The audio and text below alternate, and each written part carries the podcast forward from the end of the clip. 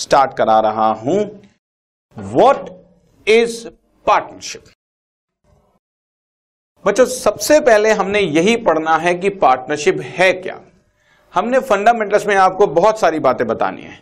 जैसे what is partnership what is partnership deed partnership deed न लिखी जाए तो उसको कैसे मेंटेन किया जाता है? इस तरह से और बड़े सारे पॉइंट्स सबसे पहले स्टार्टिंग में व्हाट इज़ पार्टनरशिप जो भी हम पार्टनरशिप के बारे में पढ़ेंगे, वो हम पढ़ेंगे इंडियन पार्टनरशिप एक्ट 1932 के हिसाब से। जो भी हम पढ़ेंगे, वो पढ़ेंगे इंडियन पार्टनरशिप एक्ट 1932 यानी कि भारतीय साझेदारी अधिनियम 1932 के हिसाब से। इंडियन पार्टनरशिप एक्ट 1932 कैसे एक्सप्लेन करता है कि पार्टनरशिप है क्या? उसको आप ध्यान से समझें।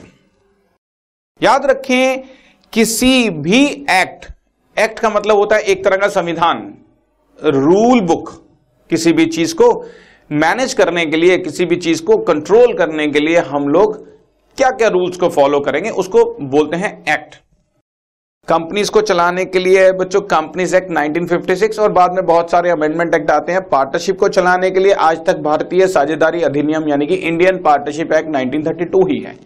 जैसे इंडिया को चलाने के लिए भारत का संविधान है कॉन्स्टिट्यूशन ऑफ़ इंडिया बिल्कुल वैसे ही पार्टनरशिप से रिलेटेड है।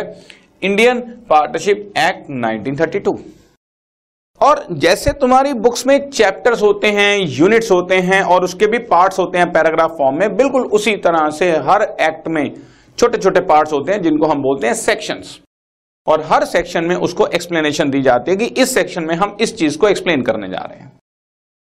सेक्शन फोर के अंदर हमारी पार्टनरशिप है क्या, इसके बारे में पूरा डिफाइन किया गया है।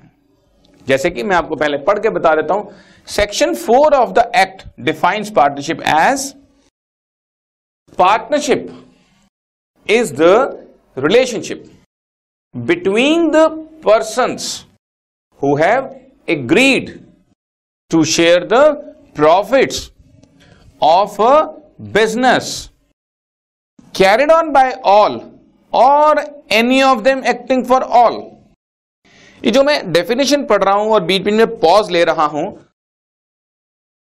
partnership is the relationship between the person who have agreed to share the profits of a business carried on by all or any of them acting for all ये जो मैं छोटे छोटे पॉज ले रहा हूँ, ये छोटे छोटे टुकड़े हैं बच्चों, जिनको बोलते हैं फीचर्स हिंदी में बोलूँ तो साझेदारी उन व्यक्तियों का पारस्परिक संबंध है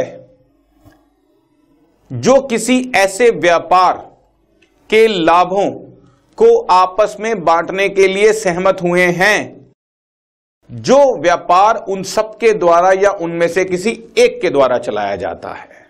साझेदारी उन व्यक्तियों का पारस्परिक संबंध है जो किसी ऐसे व्यापार के लाभों को आपस में बांटने के लिए सहमत हुए हैं, जो व्यापार उन सब के द्वारा या उनमें से किसी एक के द्वारा चलाया जाता है। Partnership is the relation between the person agreed to share the profits of a business carried on by all or any of them acting for all तो अब आप इसमें जरा ध्यान से देखेंगे।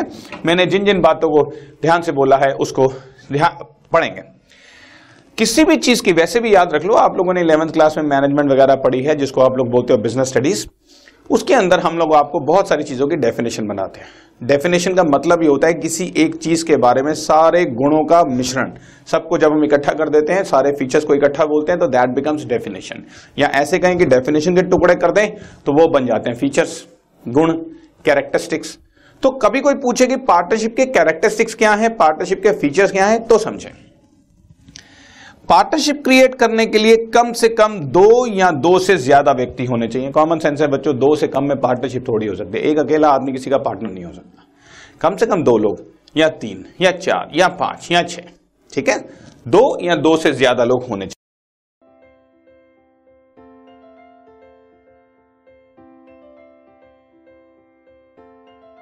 this podcast is brought you by Hubhopper Shiksha Abhiyan अगर आपको ये पॉडकास्ट पसंद आया तो प्लीज़ लाइक शेयर और सब्सक्राइब करें और वीडियो क्लासेस के लिए शिक्षा अभियान के यूट्यूब चैनल पर जाएँ।